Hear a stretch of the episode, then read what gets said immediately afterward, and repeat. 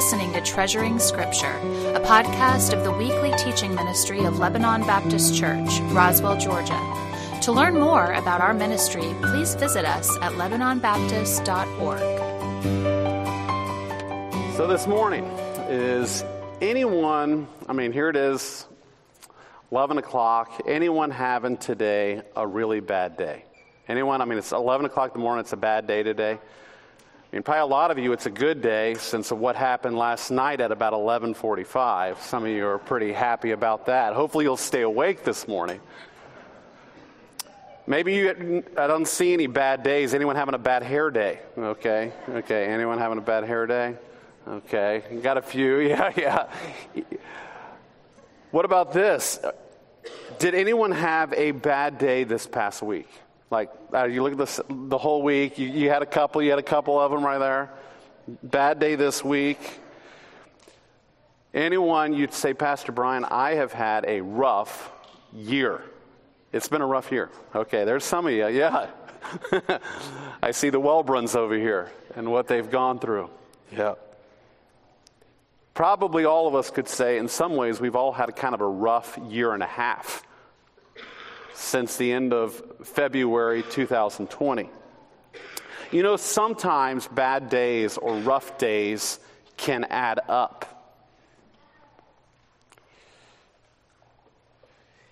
A while back, I read the biography of Louis Zamperini. Of course, many of you know the book Unbroken. Here was a guy who was an Olympic runner who enlisted in World War II and one bad day led to another bad day, which led to another bad day. You read the story of his life. He's on a air mission and his plane is shot down over the Pacific. He bails out and he and just two others from his plane survived the crash but are now stuck in the middle of the Pacific Ocean. One of them is wounded. The days continue to add up. One guy eats all the rations because he's hungry and the boat. Like, how are we going to survive? Storms come. And as you read this biography, you're like, can, it, can this continue? It's so bad. Just continues from bad to worse. Finally, they see a plane and they use their mirrors and they signal this plane to come get them. However, they signal a Japanese plane and it comes and just starts shooting at them and their raft, and then they have to repair their raft. Then one guy, one of the three initial survivors, dies. And they spend 46 days at sea. And they finally see land, and the land they see is occupied by the Japanese and they get arrested and they get thrown into a POW camp. And many of you know the story. It just goes from bad to worse. You know, life often treats us that way. It moves us from difficult to sometimes unbearable. What did this? Of course, the fall happened. God created Adam and Eve, He created the earth for His glory.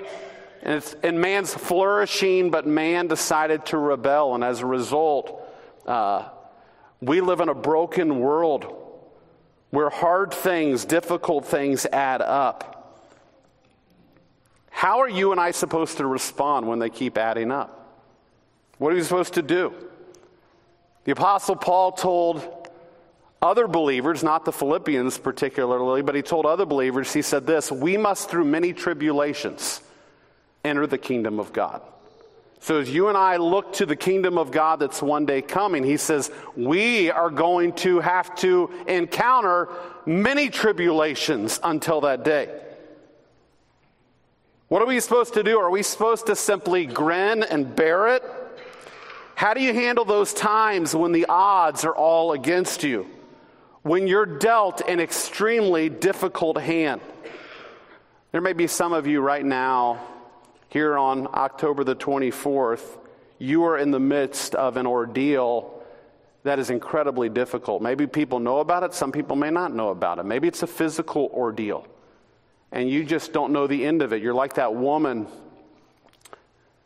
who had a blood disease in the Bible, and for 18 years, it just got from bad to worse, and she spent all of her funds just trying to solve her physical trial. Maybe some of you are dealing with something like that and you don't know where the end is, and you realize that if the Lord tarries, there may not be an end until you see Jesus. You may be in a relational difficulty with a spouse or with a child or with a parent, and one day has continued to add up, and now it has been, you could say, a trial that has lasted years. What are you supposed to do in situations like that? Well, you don't see anything good that could ever come from this. Well, one man who had, in many ways, the events of life stacked against him was the Apostle Paul, the writer of the letter that we have been studying, the book of Philippians. And in this letter, as you read it, you think he's going to say certain things, but here's a guy whose life is overflowing with thankfulness, with joy, with encouragement to other people. You say, What's going on? What made the difference in this guy's life? I submit to you that he learned a very important lesson. And it's not a lesson you just learn and, and it, you're done, it, it's something you, you're continuing to learn. He would later say in the book, I have learned that in whatsoever state I am, to be content. I believe he learned a very important lesson, a lesson that I want you to learn today, and it's this. Since God can use difficult circumstances to advance the gospel, I can rejoice in the midst of it. Since God can use difficult circumstances in my life ultimately for good and to advance His gospel, then in the midst of whatever difficulties I may have, even today, I can be someone who can rejoice. Paul informs this church, the Philippians, of the situation that he's involved in at that time, and he does it simply to encourage them. And I hope that you'll be encouraged today. I hope his words will put some wind in your sails and cause you to have hope well up in that weary heart of yours. So let's look at what the Bible says. And first, I want you to look at the first verse of our text, verse 12. Listen to what he says. This is Philippians 1, if you're not there. It says, I want you to know. So he, he wants them to know something. I want you to know, brothers. Of course, he's talking to believers other believers in Christ. He says, I want you to know, brothers, that what has happened to me has really served to advance the gospel. Now, he wanted them to know what had happened to him. Now, what had happened to this guy? Now, they knew this. They knew that he was in prison. Why do we know that? Well, it's because, of course, they sent him somebody to help him as he's in the midst of prison. So they knew at least that he was in prison, but in order to understand all that's happened to him, I believe they knew a lot more. We're going to have to rewind Paul's life a little bit. Now, I submit to you that I believe at this very moment, the Apostle Paul, when he's writing this, was in a prison. There's different speculation of what prison he's in. I personally believe that he was in a prison in the city of Rome. Now, what had led him led up to the writing of this particular letter? You're going to have to go back a number of years. It was at the end of his third missionary journey that he's headed back to Jerusalem. So hopefully you guys kind of have some geography in your mind, the Mediterranean world, you know kind of where Rome is on the boot of Italy. You know where Greece is, that's where Philippi is, and then Jerusalem's way over in Israel. Well, it was after kind of his third missionary journey, Paul wants to go back to Jerusalem in order to minister to the saints. And when he arrives there in Israel, he's already warned by a number of people, one of them being uh, a prophet who says, he grabs him by the belt and says, You're going to get bound here. And a lot of people are warning him, Don't go to Jerusalem because they're out to take you out. And of course, the Holy Spirit had told the Apostle Paul, he says, In every city you go into, bonds and afflictions await you. I mean, how would you like that? But what does he do? He's resolute and he says, You know what? This is where God wants me to go. And so he goes to Jerusalem. And he goes to the place, of course, much of his upbringing, he goes to the temple to offer sacrifices. And what happens while he's there? People recognize him from previous missionary journeys and him preaching Christ. And so they begin to beat him right there in the midst of the temple square. And they're about, they're trying to kill him. However, some officers there in the area recognize something going on and they, they grab Paul and they pull him away. And of course, once they settle the crowd a little bit, Paul asks, Hey, can I talk to these people for a moment? And what does he do? He declares Jesus. But what begins on that particular day is an imprisonment. In fact, he gets arrested and he starts in prison there in Jerusalem. There's a conspiracy against him. All these people, even 40 men, vow that they are not going to eat or drink until they kill Paul. But of course, there was a bunch of people praying for Paul. He had asked the Romans to pray for them, for him when he was there. And God miraculously delivers him from this conspiracy and transports him from Jerusalem to the coast of Israel to a city called Caesarea.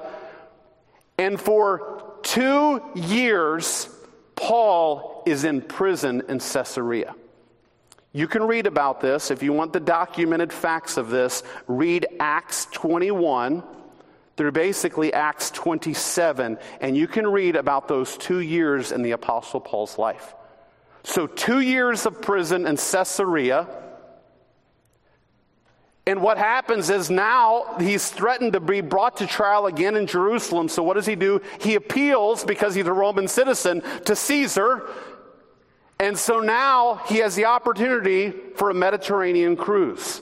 Okay? All expenses paid by the Roman government. And many of you know the story. He, he takes this all expense paid cruise and they get into a storm and from bad to worse. Then you hear about a shipwreck. So not only is he on this cruise, now his ship is destroyed. He has to swim from the ship to an island. And when he gets to the island, what happens is he gets bit by a snake, a viper. I mean, it's like, what else could go wrong? And then what happens is he finally gets to Rome, and the book of Acts ends saying that he gets to Rome, and for two years he is incarcerated at his own expense. And so it's not just two years in Rome. Here is a trial that has lasted really probably over five years. Rough day, rough day, rough day, rough day. And to add to that, let me tell you what he tells the Corinthians. Listen to what he says in 2 Corinthians chapter 11. He says this with far greater laborers, far more imprisonments, with countless beatings during this time, and often near death. He says, Five times I received at the hands of the Jews 40 lashes less one, so 39 lashes. Three times I was beaten with rods. Once I was stoned. Three times I was shipwrecked. A night and a day I was adrift at sea. On frequent journeys in danger from rivers Dangers from robbers, dangers from my own people, danger from Gentiles, danger in the city, danger in the wilderness, danger at sea, danger from false brothers, in toil and hardship, through many sleepless nights, in hunger and thirst, often without food, in cold and exposure, and apart from other things, there was the daily pressure of me and my anxiety for all the churches that I was ministering to. And not only that, in the book of Ephesians, which he writes around this time, he says that I am an ambassador in what? In chains. Okay, let's look at your bad day and let's compare it to the Apostle Paul's bad day.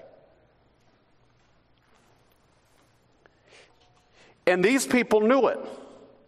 I want you to know, brothers, that the things which happened unto me, and fill in the five last five years, the things that happened unto me, that didn't surprise them what surprised them is what he says about them. These events have done something. Listen to what he says in verse 12. I want you to know, brothers, that what has happened unto me has really served to advance the gospel. They were all thinking, okay, all of that stuff, you know what it's going to do? It's going to hinder the gospel. Because no doubt there is an enemy who's out to hinder the spread of the gospel. No doubt he was the one behind the viper biting him and the storm that came out. The, the, the devil, the prince of the power of the air, the spirit that's now at work in the sons of disobedience. And so he's expect, they're expecting, hey, he's going to say all these things have kind of hindered the gospel, but he says rather they, has, they have advanced it. They have pushed it forward. In fact, what some commentators have said was there was a possible play on words when he said the word advance there. It's interesting. Uh, there's a Greek word for, uh, you could say, uh, hinder, and there's a Greek word for advance, and they're only one letter different. One letter different. And so it was almost like they're all reading this and they're thinking he's going to say, The things that happened unto me have hindered the gospel. But it was almost like he uses a turn of phrase and says, No, it has advanced it, it has pushed it forward. You would think that these events would have thrown a monkey wrench into all that the Apostle Paul was doing, but Paul says it had advanced it. In fact, what had it done? Well, it's interesting. We learned this that God uses difficulties to advance the gospel to unbelievers. We see that play out to the unsaved world. In fact, Paul explains how his particular imprisonment had advanced the gospel in a very strategic location. Look what it says in verse 13. So that it has become known throughout the whole imperial guard and to all the rest that my imprisonment is for Christ. You say, who is this imperial guard? I personally believe that this, this is referencing an elite group of soldiers that were associated with Caesar. Almost like we have the Secret Service that is associated with our president, there was an imperial guard that was associated with the Caesar, the highest person in the known world at that day. Supposedly there was 9,000 strong at this particular time, and these people were incredibly influential. In fact, you read the history of Rome and some of the rising of the certain Caesars, the imperial guard played a very key role. You wanted to have, you could say, leverage with this particular group. And what was happening with Paul is he was being guarded by them because he had appealed to Caesar. In fact, what they, a lot of people believe is that he would have been chained to various ones of them probably every six hours. They chain a new one to him. Now, can you imagine Paul waiting for the next guard to ask that very important question? So, what you in for? What are you in, what are you in here for? And what would Paul say? I'm glad you asked. Six hours what? Later, a new one comes. And probably the other one, as he's walking away, is smirking when as soon as he hears the new guard show up and say, Hey, so what are you in here for? he's about to hear it.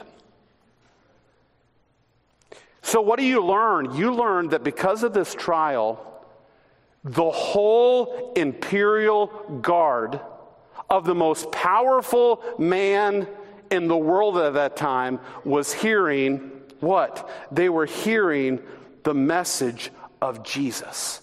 In fact, not only that, it says this, and all the rest. Who do I believe that's referring to? I believe it's referring to Caesar's household. The people who worked in the home of Caesar and all the people surrounding. You say, why do you say that, Pastor Brian? Take a moment and turn in your turn in Philippians to the last chapter, chapter 4. Look what he says in verse 22. He says, All the saints greet you especially those of Caesar's what? Household.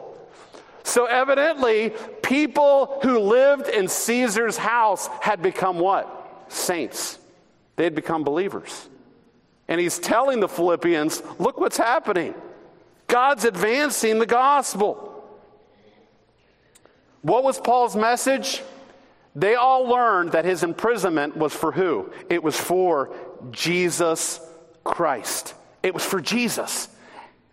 And so, no doubt, as he interacted with people, he told them the most important message it's Jesus. As we will see, Paul's whole life, he says, if for me to live, it's Christ. He would tell the Galatians, he says, I am crucified with Christ. Nevertheless, I live. Yet not I, but Christ lives in me. And the life that I now live, I live in the faith of the Son of God who loved me and gave himself for me. If you're a believer today and you know Christ is your Savior, you don't get to live anymore. You died with Christ. And the life that you now live, you ought to live to rebound, to tell, the, tell this world of what he's done for you. When's the last time you told someone about Jesus? And you told him how he could tra- just transform your life. Now, you may be here today and you may, be say, you may say, I don't believe this whole Christianity stuff. I don't believe this Apostle Paul stuff. But let me tell you, you do need to come to grips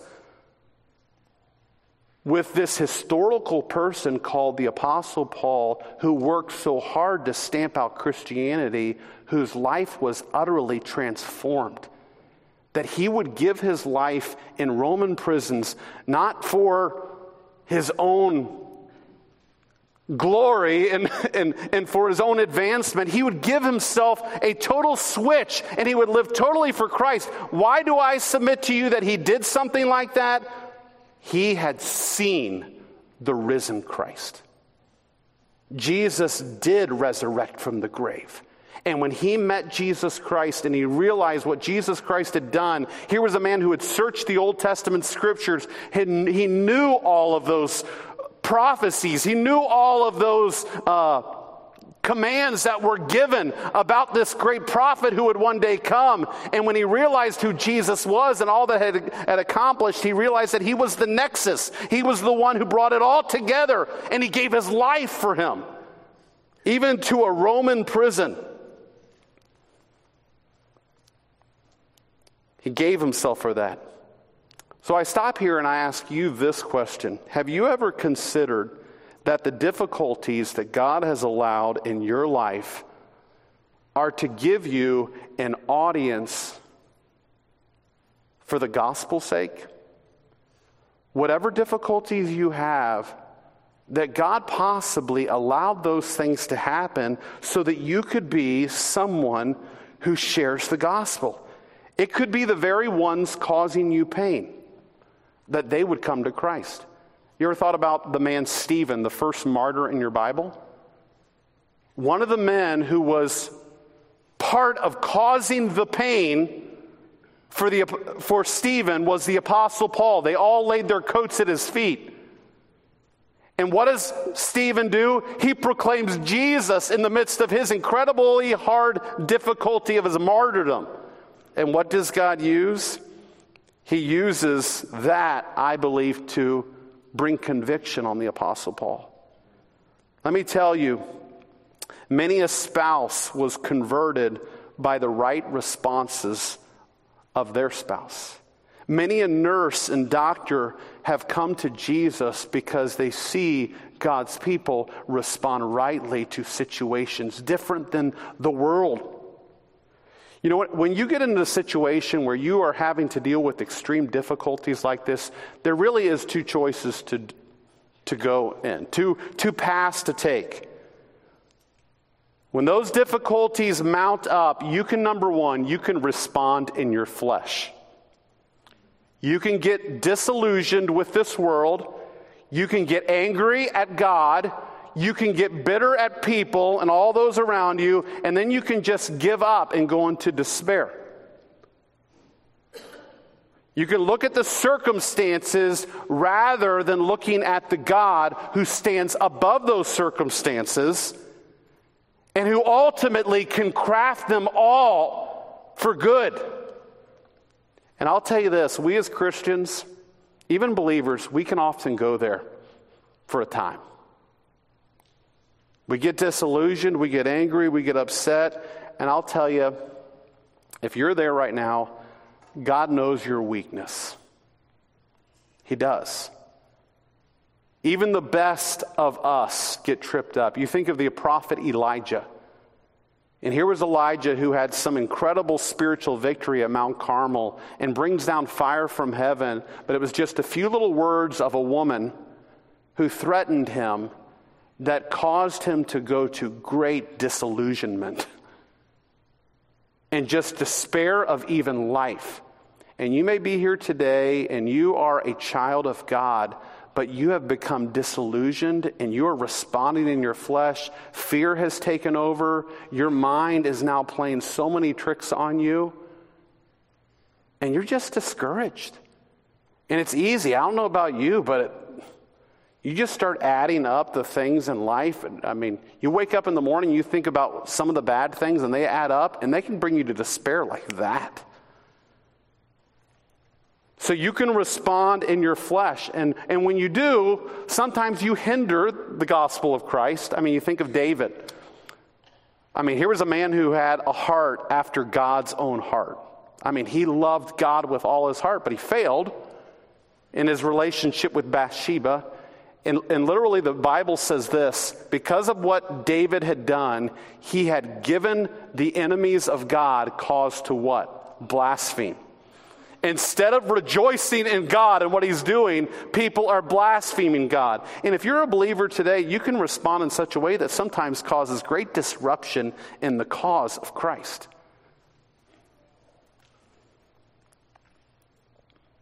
Thankfully, those of us who are truly His, the Bible tells us He will work all things for our what? For our good and for His glory. So if you're in here today and you said, Pastor Brian, I have messed up royally in the difficulties in life. Thankfully, you have the grand weaver of the gross, beautiful tapestry that can take even your bad choices and he can work them for good. That is the God you and I serve. No doubt, Paul, even in the midst of those five years, there were times of darkness. I mean, we just read about some of those successes, but let me tell you, no doubt there were some prison nights that he got discouraged. But in the midst of that, let me tell you, you have a God who's going to hold you fast. He who did not spare his only son, but gave him up for you, shall he not freely give you all things? Who shall separate you from the love of God? And I love how it starts shall tribulation? Of course not. And then he adds all these things that we like to fill in. I mean, you could just fill in all of these different things. And he says, neither any created being. And the only thing that's not a created being is God. And, and we know that he's for you. And if he's for you, who can be against you? So you can respond in the flesh. And many of you, if I had raise of hands, you'd say, I've done it. I'm doing it. I'm continually doing it. So you can respond in the flesh or you can respond in faith. What's that? Here's where we come to rest in a key doctrine that's taught really from Genesis to Revelation, and it's this the sovereignty of God. That God is ultimately orchestrating all the events and working them all out perfectly to his desired end. As believers, of course, we can work at times against this plan. But ultimately, God will use even our rebellion and he will work it out for his good. I mean, this played out, remember in Joseph's life? And this is the Joseph in Genesis, not the Joseph in Matthew. In Genesis, here was a bunch of his siblings who sold him into slavery and sinned against God, sinned against him, hurt him in numerous ways. And then he's in prison for a long extended period. But years later, as he is forgiving his brothers of their wrongful actions, what does he say? You meant evil against me. But God, he meant it for what? He meant it for good to bring today as it, I mean, to bring to pass as it is this day to save much people alive. God used that sinful choice ultimately to take Israel and preserve them during a famine in the, in the area of Egypt. You and I only see one little segment, as I've told you before, of the canvas. But God is sovereign, He's working them all out. One evidence of people who, who show faith in situations is this they begin to not only believe it internally, but they begin to speak it externally. And I think that's what the Apostle Paul did. He not only allowed his faith to be something that was real inside of him, he allowed his faith to be such that he vocalized it. And some of you, if you're a true believer in Jesus, you know what ought to happen? Out of the abundance of the heart, what will happen? The mouth will what? Speak. And some of you may need to investigate have I truly come to know the Savior who saved me? And can I allow, can God and His graciousness allow me to start to speak the truth? You say, How do I do this? How do I prepare myself for the difficulties that may come? Well, start doing it when there's no difficulties. That means this you ought to start telling people about Jesus when everything is going good for you. I mean, I'm not going to take a raise of hands here. But how many of you told somebody about Jesus this past week? I mean, you told them about Jesus. I mean, the greatest person in all the world. I mean, some of you are like, oh, I'm trying to think through if I did this. Well, if you're going to be ready to do it in difficulties, you ought to be able to start doing it in now. I know I was, I was thinking about my own life, thinking, man, I can just get so busy with attending my son's games, which doing church, watching the Braves game, that you know what? I don't tell people about the main thing in life, and that's Jesus. That's why I'm here. That's why He's kept me here and I need to do this when there's no difficulties, then I also need to do it with difficulties. And you know what? Oftentimes, God uses difficulties to proclaim the gospel and allow you to do this. I think I told you a number of years ago about, I remember I was leading a trip to Mexico with a number of teenagers from my church in Charlotte. And we had just finished a whole week of uh, basically the men slept on the roof of this church woke up every morning to a rooster going off, and we were, we were dead tired. We were all dirty because there wasn't good showers in Mexico. And, and so we, we finally get back to the States and we catch our flight to fly home, and we're all looking forward to being in our own beds, sleeping good. And what happens as we're flying through Houston? There's a storm over Houston, and they divert our plane they land us in Corpus Christi, and we're like, why in the world? I just want to get home. Here's our whole youth group. We're all just, uh, we're wearing kind of clothes that we've worn for a while. We finally land in Houston to catch our flight to Charlotte, and what do we find? We find that it was canceled and that there's no way to get our luggage. However, they're going to put us up in hotel rooms, our whole, and we're just all ready to get home. We're like, why? And I can still distinctly remember I, I got to be the leader here. God's meaning everything for what? For good. I remember we sang a song in the shuttle that was taking us to the hotel God makes no mistakes. And He doesn't. In fact, it was the next day Normally, when, when we flew as a group, they put us all in one big block so you all sat together on the plane. But because they had to change our plane, they, divide, they spread us out all through the plane. And on that last segment from Houston to Charlotte, God allowed two people to share the gospel, and two people came to know Jesus on that last plane ride. And when we got home, you know what there was? There was great joy. Because God used difficulties and if you respond right to them, for ultimately the proclamation of the gospel. So God uses difficulties to advance the gospel in unbelievers, but He also uses difficulties to advance the gospel in believers. Did you know that the, the, the, unsaved world is watching how you handle difficulties? But let me also tell you that the saved world, believers, are also watching how you respond to difficulties. And Paul's ministry was not simply to the unsaved world, it was to the believers who were his audience.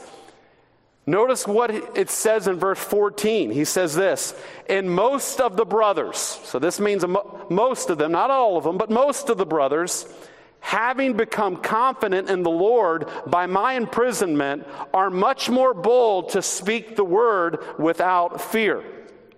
So basically, what was happening was this as many believers saw Paul responding correctly to the difficulties of life, it caused them to become much more confident in sharing the gospel themselves. In fact, the text says that they became confident in the Lord. Fact, that little phrase in the Lord is going to show up oftentimes in Philippians. And the idea is not in themselves, but God, you can do this. I'm, and it, it increased their faith. So, what were they doing? They began opening their mouths, and little, literally it says this they began to share the word without what? Without fear. Now, what was the word? No doubt the word was talking about the message of Jesus. That's what the word is all about. Your Bible, from cover to cover, is the revelation of Jesus Christ and how he can answer man's greatest problem, the problem of sin, and transform them. And so they started sharing the word, the message of Jesus, and not being fearful anymore. You would have thought that Paul's imprisonment would have caused them to all be fearful. Hey, if I start preaching Jesus, I'm going to end up just like what? Just like Paul. I'm going to end up in prison. However, the exact opposite happened. And we learn a very important truth, and it's this Did you know that faith, your faith, can be contagious? When you start exercising faith, it can begin to spread to those around you.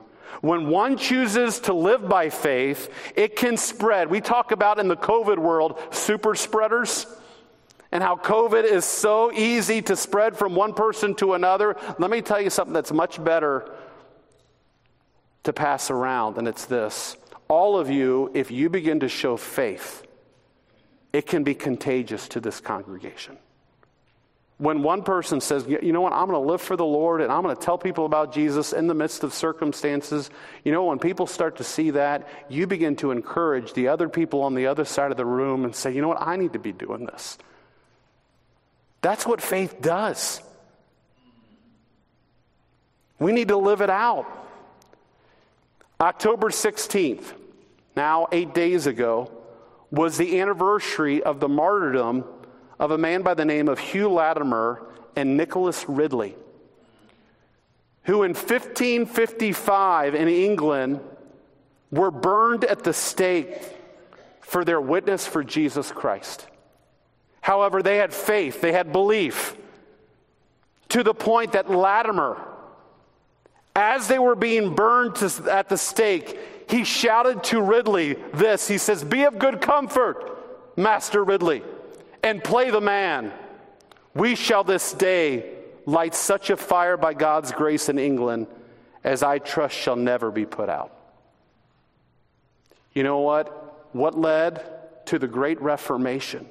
God used the faith of some people who were in incredibly difficult situations to spread the gospel. Their faith in death caused faith to grow in other believers.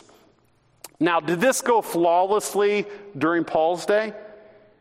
It says most of the brethren, right? It didn't go flawlessly. In fact, Paul now shares how some believers were not necessarily responding rightly to Paul's work of the gospel. Evidently, there were some believers who weren't on the same page as the Apostle Paul. In fact, it says in verse 15, there were some indeed who preached Christ from envy and rivalry but others from goodwill. He says, The latter do it out of love, knowing that I am put here for the defense of the gospel. The former proclaim Christ out of selfish ambition, not sincerely, but thinking to afflict me in my imprisonment. What's going on here? Now, this is kind of a confusing part of the, the book of Philippians. What you realize that both of these people, the ones who were out of envy and the ones who were doing out of goodwill, both of them were preaching the right message about Jesus. Both of them, I believe, were believers in Christ, and the message of Jesus Christ was getting out. But there were some, evidently, who thought Paul maybe was doing this all wrongly. He shouldn't have pushed himself to get arrested. And they thought maybe he was hurting the message of Jesus Christ. And we learn, particularly from God through the inspiration of Scripture, that there were some who were serving God out of impure motives. They were envious, maybe, of Paul's following. And they were motivated, the text says, that there was still selfish ambitions. You know, you as a believer, even in the midst of you knowing Christ, did you know that sometimes you can even serve Christ and have the wrong types of motives going on? And you got to evaluate those. Sometimes you got to put them under the microscope in your own spiritual life. Why am I doing this? Am I just doing this to be seen of men? The Bible says, Do not your righteousness before men to be seen of them, otherwise you have no reward of your Father which is in heaven. What were the motives there? Am I just doing it to be seen? Who, whose glory do I ultimately want to be manifested? Is it my glory? Or is it the cause of Jesus Christ? And sometimes we as believers need to identify and ask certain questions about our own motives here. Here we realize uh, it's easy to allow the success of others to get us envious and we, uh, even in even in 2021 in Atlanta, there's a number of gospel ministries around here. And it's easy for us to get envious of the growth of this one or the growth of that one and to develop turf wars, and that ministries can begin to compete against one another. When ultimately it's all about who? The proclamation of Jesus Christ. And Paul realizes that difficulties can sometimes mess things up here. And we must guard against this. We need to search our own hearts. Are we doing our work for ourselves or ultimately for the proclamation of God's name? Paul exposed this. He saw it, and then he responds superbly. Look how he ends in verse 18. He says this What then? Only that in every way, whether in pretense or in truth, Christ is proclaimed, and in that I what? I rejoice. You know what his whole goal was? I want Jesus Christ's name to be magnified in this community. And whether it's this person doing it or this person doing it, whether they have the wrong motives or not, my whole thing is for me to live as Christ. I want his name to be lifted up. So he tells them to rejoice. In fact, what's going to happen through the rest of this book is he's going to continually play that chord over and over and over again.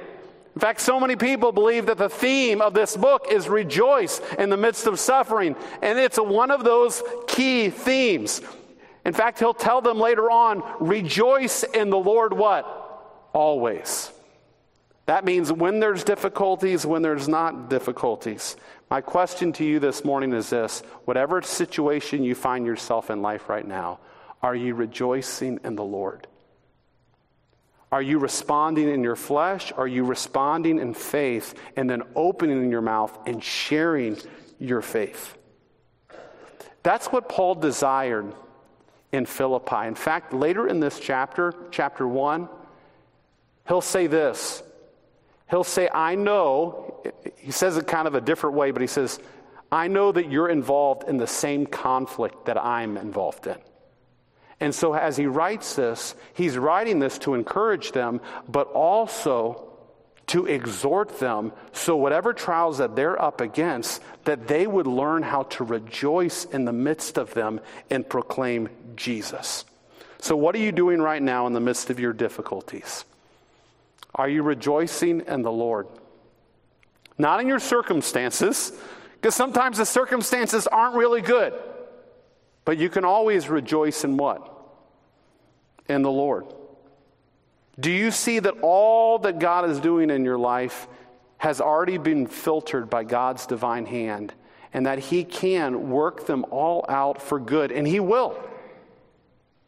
So share Jesus without fear. For those of you who know Jesus, He's using it all. I mean, going back to Lou Zamperini, all of these events happened even before an incredible event happened in his life. He came back after all of that confinement. He became an alcoholic, but God, He has timing all planned. And during a crusade with Billy Graham, he hears the message of Jesus. And later in life, what can he say? He can basically say this I know that all of these events, God has used them all, even pre conversion He's using them all for good so that his name can be proclaimed. May God help you in whatever difficulties of life that he's laid in front of you. Whether it's just today's difficulties or whether it was it's been the last 5 years difficulties. That in the midst of those that you will proclaim Jesus, you will rejoice in them, and that God's name would be glorified. Father, we thank you for Jesus. We thank you that when we came to know him, our whole life totally changed. And that everything is yes now for those in Christ. Lord, if, if there are people right now who know you as their Savior and they're just struggling and they're responding in their flesh, may they repent come back to you and trust you. For those in this room, Father, who have never met Jesus and have never become a follower of the only person that can save them for all eternity, Father, may they have the boldness today to talk to somebody about Jesus and how they can commit their life to Him. Or may they even call on Him right now to be their Savior and then begin to unite with a community of believers to live out their faith. Father, whatever you're trying to do, Lord, I ask that you would grow this church to be able to display your glory. We pray this in Jesus' name. Amen. Thank you for listening to Treasuring Scripture. It's our desire that every Christian treasure God's Word in their heart. To follow our podcast, please hit the subscribe button if you're interested in learning more about our church, please visit LebanonBaptist.org.